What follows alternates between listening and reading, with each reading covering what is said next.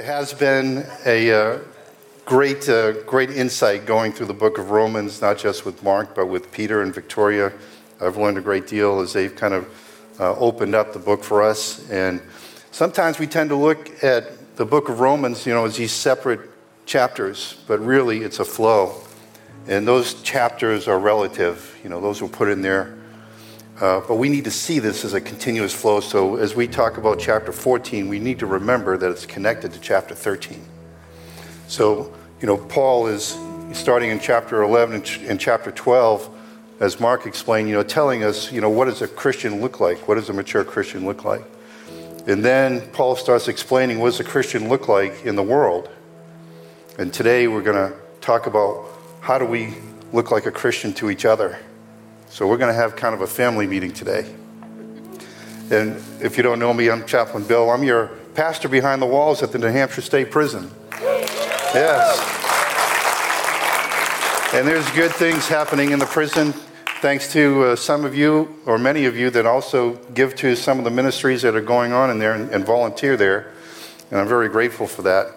One of the things that I, I kind of came to my mind as I was reading chapter 14, and you can go there now if you have your Bibles, is that, you know, we on the outside here, if we have a problem with someone in the church, we can just go somewhere else. So if we're offended by somebody, we can just go to another church and, and get offended by a whole new group of people. right? We don't have to stay and be offended by the people here. We can do that. But at the prison, it's just there's only one chapel. So when people come to the chapel, they have to reconcile with the sinner next to them in some way. And there's lots of differences that people have in the prison. You know, it's, you get people from different cultures and different backgrounds, and some people grew up in the church, and some people never heard the church, of the church before. You know, they got saved in prison, so you, they bring all these different customs with them, and you really have to, like, make a decision. And some people don't come to church because of the people that come to church. And there's people in the prison that, you know, they've been, you know, in some cases, very good Christians, but they don't come to church because this person comes to church and they, they don't believe this thing about the Bible, and, or maybe they do this practice when they're not, you know, when they're in their living unit. So it's very divided. And it troubles me because you know, the unbelievers in the church, and I deal with all kinds of religions in the church and the other religions, when they see this division, you know, they, they say, well, you're no different than, you know, the rest of the people out there. You know, you guys, you know, there's nothing distinctive about you. And that's what kind of Paul is going to talk about in this chapter. And I'm going to read the first four verses of this chapter. And for the rest, I'm going to invite you. It's only 23 verses, so go ahead at some point and read because this is a very practical chapter, and I'll go into some of that and I'll bounce around after I read these verses. But let's start in chapter 14, verse 1, where it says, Welcome anyone who is weak in the faith, but don't argue about disputed matters. One person believes that he may eat anything, while another one is weak eats only vegetables. One who eats must not look down on one who does not eat, and one who does not eat must not judge the one who does, because God has accepted him. Who are you to judge another household servant? Before his own Lord he stands or falls, and he will stand because the Lord is able to make him stand.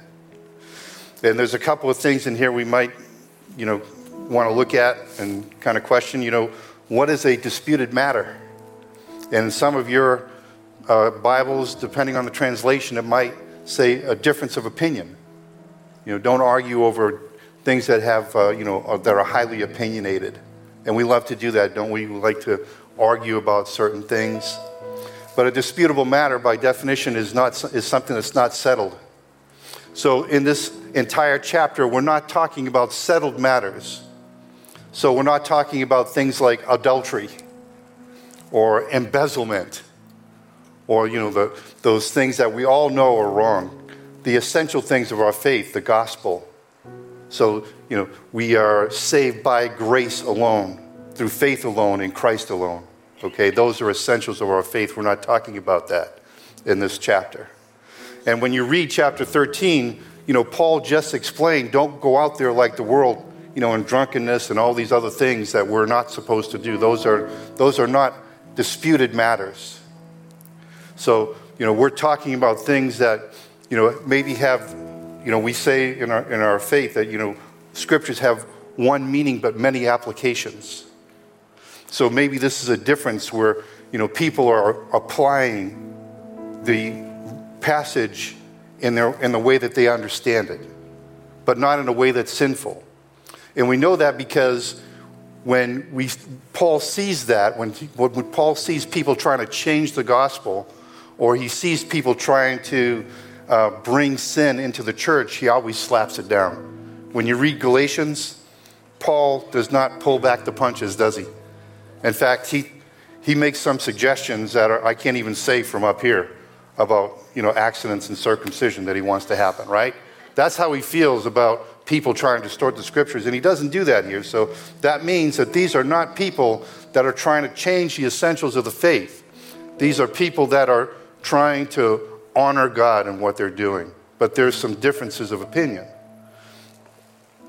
And he talks about weaker brother, you know, people who are weak in the faith. And and looking at what that means, he's not talking about people who, who, are, who are weak in obedience, right? He's not talking about people that are weak in their, um, in their, in their, um, in their conviction.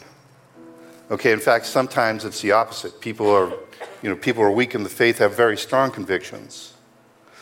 So people who are weak in the faith in, in this chapter, you know, Paul is talking about people that maybe they have something missing in their faith.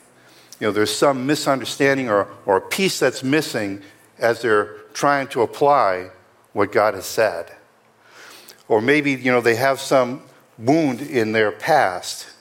You know, I think uh, first thing I think of is, uh, you know, if you're an alcoholic, uh, so, you know, alcohol, you know, you, you stay away and you, you have strong beliefs and strong convictions about alcohol right? So weak in the faith does not mean weak mind or anything like that, right? It's talking about, you know, when you see God's word, there's something where you take a step back, and I'll, I'll explain that because in, in, in the example that Paul uses about eating meat, because uh, this is a great example of how we disagree in the church.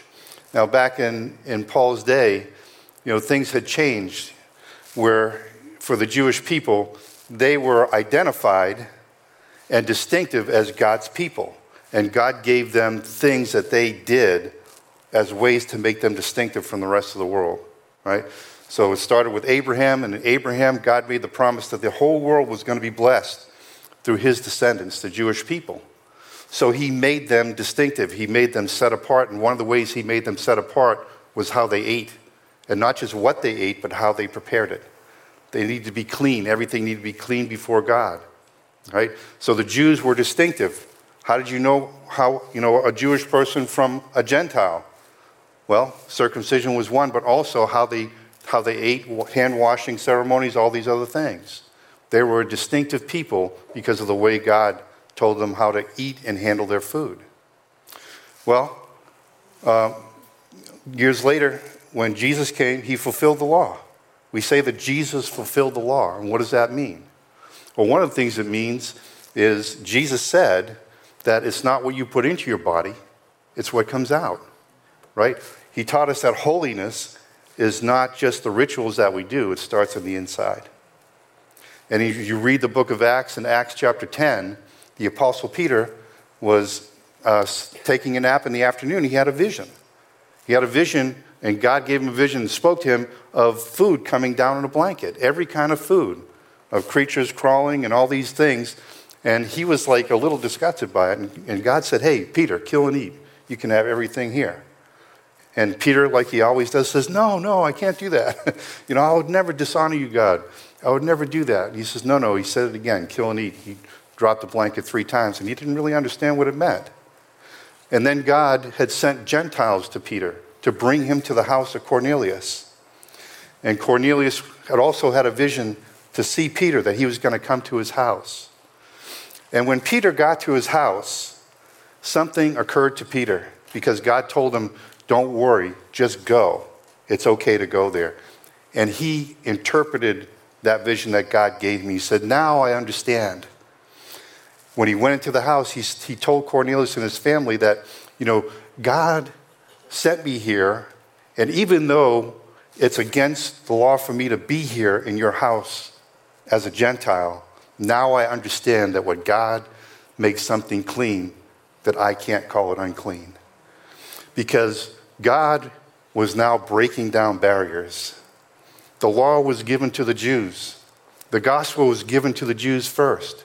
But now God was pouring out his spirit on all people, and he's taking down barriers. Those laws that were separating Jews and Gentiles, God is breaking down barriers, right? So those dietary laws are gone, right?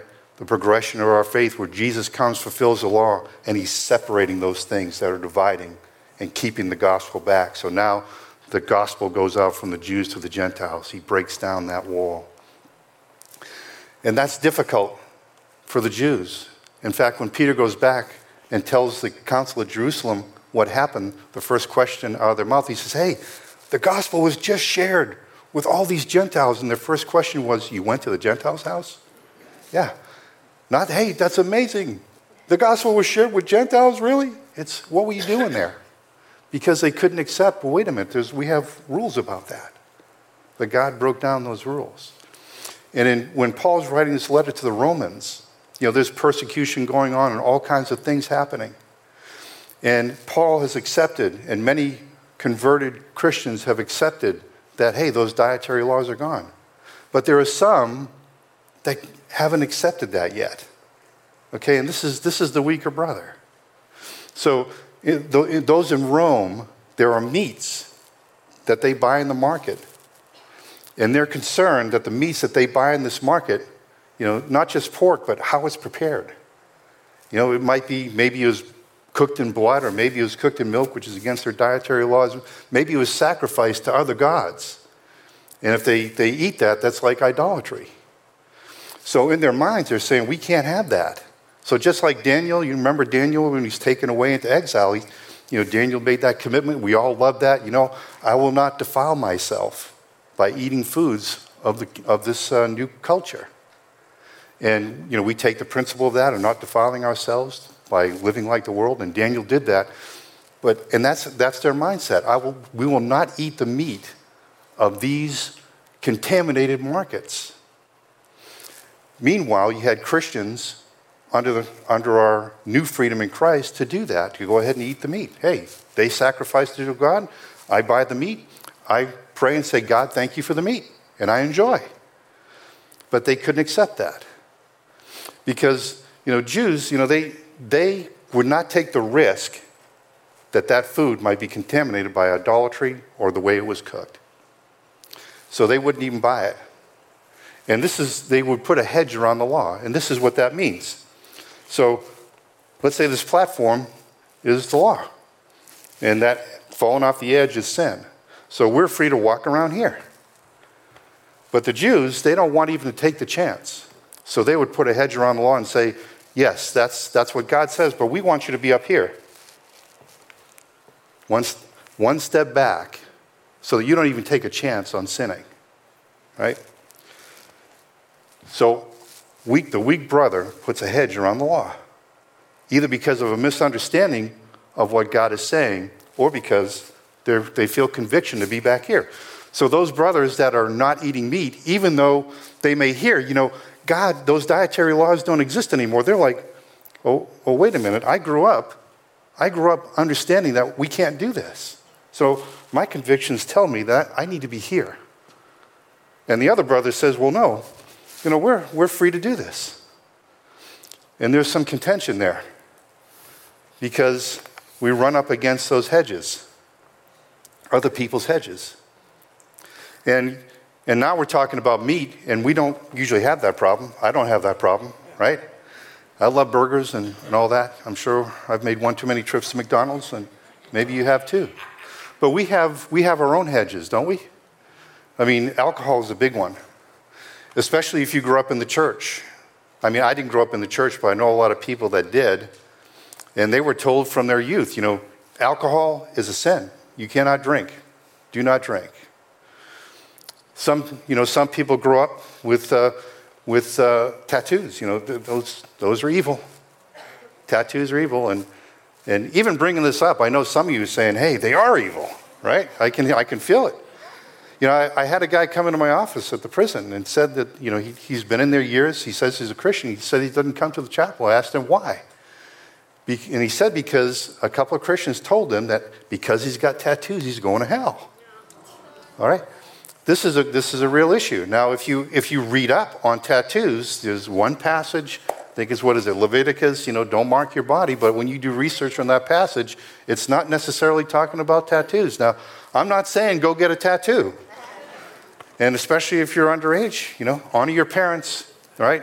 Tattoos, disputed matter, honor your parents, one of the big ten, don't do it. God will be really upset and I'll, I'll get blasted, so don't do it, right? So there are, there are certain things that, that we have, that we grew up with, that even though we may have freedom to do that, we may be up here and say, you know what? You know, I grew up with this and I, I can't let that go. My conviction tells me I need to be up here. Meanwhile, people who feel free to have a glass of wine, or maybe you have a tattoo, you know, you, you say, well, this is where I'm at. I'm enjoying my freedom in Christ. You know, I can do that. And how do we respond to that? How do we respond to those hedges that we run up against? And it's weird because, you know, when we start reading this chapter, it just like, seems like little things, like what meat do you eat or, or you know, having a glass of wine. It's, it seems like so small things. But then Paul starts dropping these big bombs, right, in the chapter. You know, he asks some really deep questions. You know, the first one is, who are you to judge? Right? Who are you to judge? Because we do that, don't we? When you run up against a hedge, when you see someone, when you're back here, you're like, look at that guy. Did you see the tattoo? Hey, that person watched Game of Thrones. Do you, do you believe that? And we judge, don't we? And the one down here is like, what is wrong with those people? They are so tight. Right? They are so like, uh, I don't, what were they in the 18th century? Right? Are we going to, you know, talk them out of coming back? I mean, don't we do that? We judge people. And Paul is asking, who are you to judge? Who are you to judge?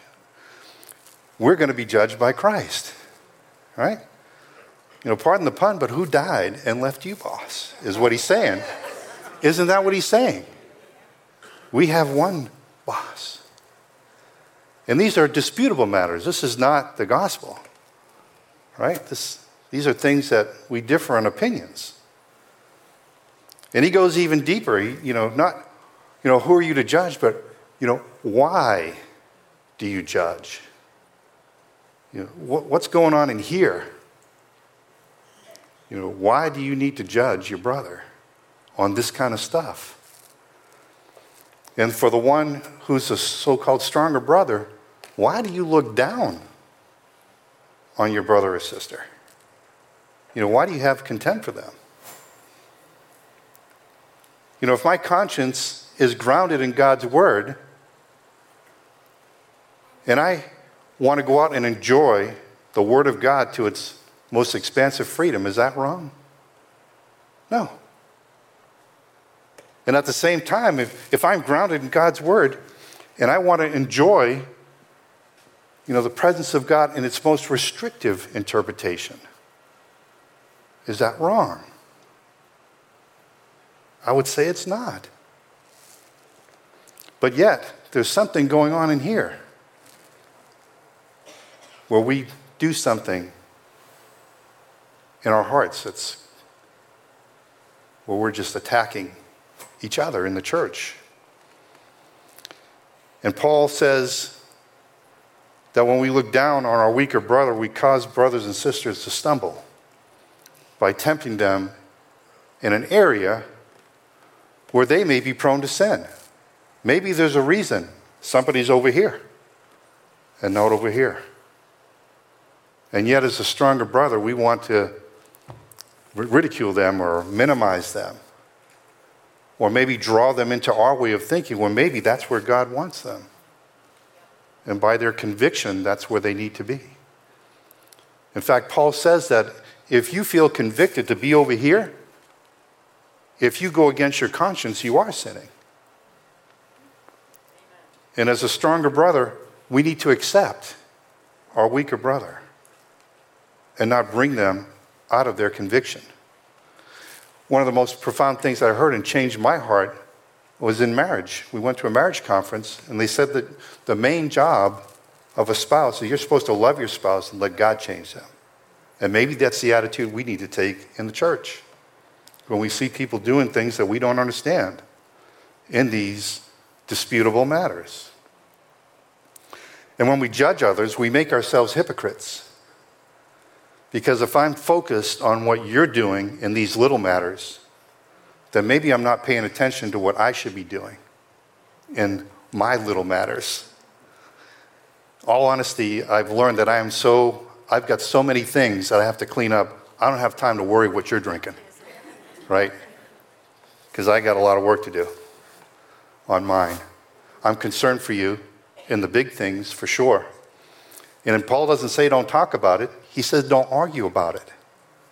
Right? If you want to share why you do what you do, by all means, but do it with a heart of love, not trying to change or hurt somebody. And what are you trying to do it for anyway? I mean, you know, what's the point? I, have you ever nitpicked somebody out of a church? Maybe you have. Or maybe you have without knowing it. You know, sometimes we do that. We harass somebody or make them feel a certain way right out of heaven. Over what?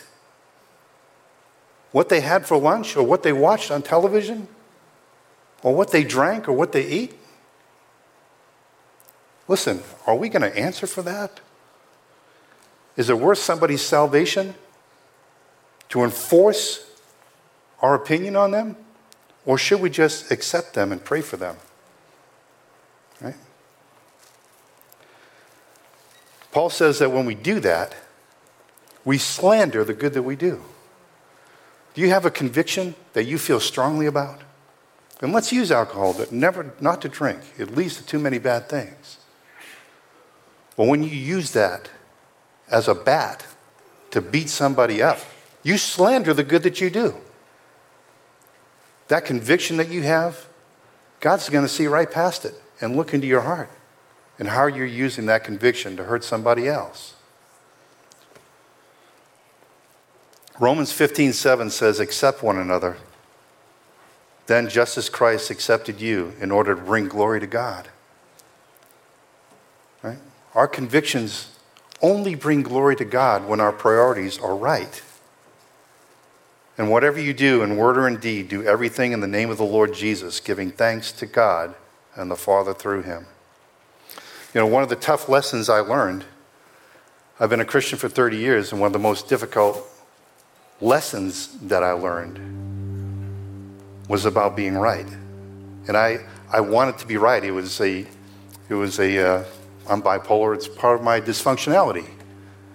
It's one of the things that made me successful in a lot of things that I was doing, but it also made me destructive in my relationships, my home, in my work, and as a believer. And I'm embarrassed in some of the ways that I treated people because I wanted to be right in what I was doing. But as I went along, God taught me that being right is not the highest good, that love is the highest good. 1 Corinthians 13:10 says love does no wrong to others. So love fulfills the requirements of God's law. In 1 Corinthians 13, 2, it says, uh, If I have the gift of prophecy and understand all mysteries and all knowledge, and if I have all faith so that I can move mountains but do not have love, I'm nothing. And this is why Paul is dropping bombs in seemingly small matters because they're big. They grow into these huge divisions in our church, amongst believers. And we are a distinctive people. The Jews were distinctive because of how they lived, what they ate, and other distinctives that God gave him, gave them. But this is our distinctive, given to us by Jesus. In John 13, 34, a new command I give you to love one another just as I have loved you. You are also to love one another. By this, everyone will know that you are my disciples if you love one another. Your convictions only honor the Lord to the extent that you love your brother or sister. By all means, if you have a conviction, follow your conviction. If you're going to be here, be here. If you're going to be here, be here. But in all things, do it for the glory of God.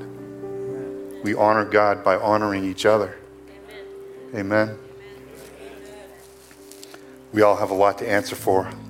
Let's not let this be one of them that we couldn't do this basic command that Christ gave us to love each other.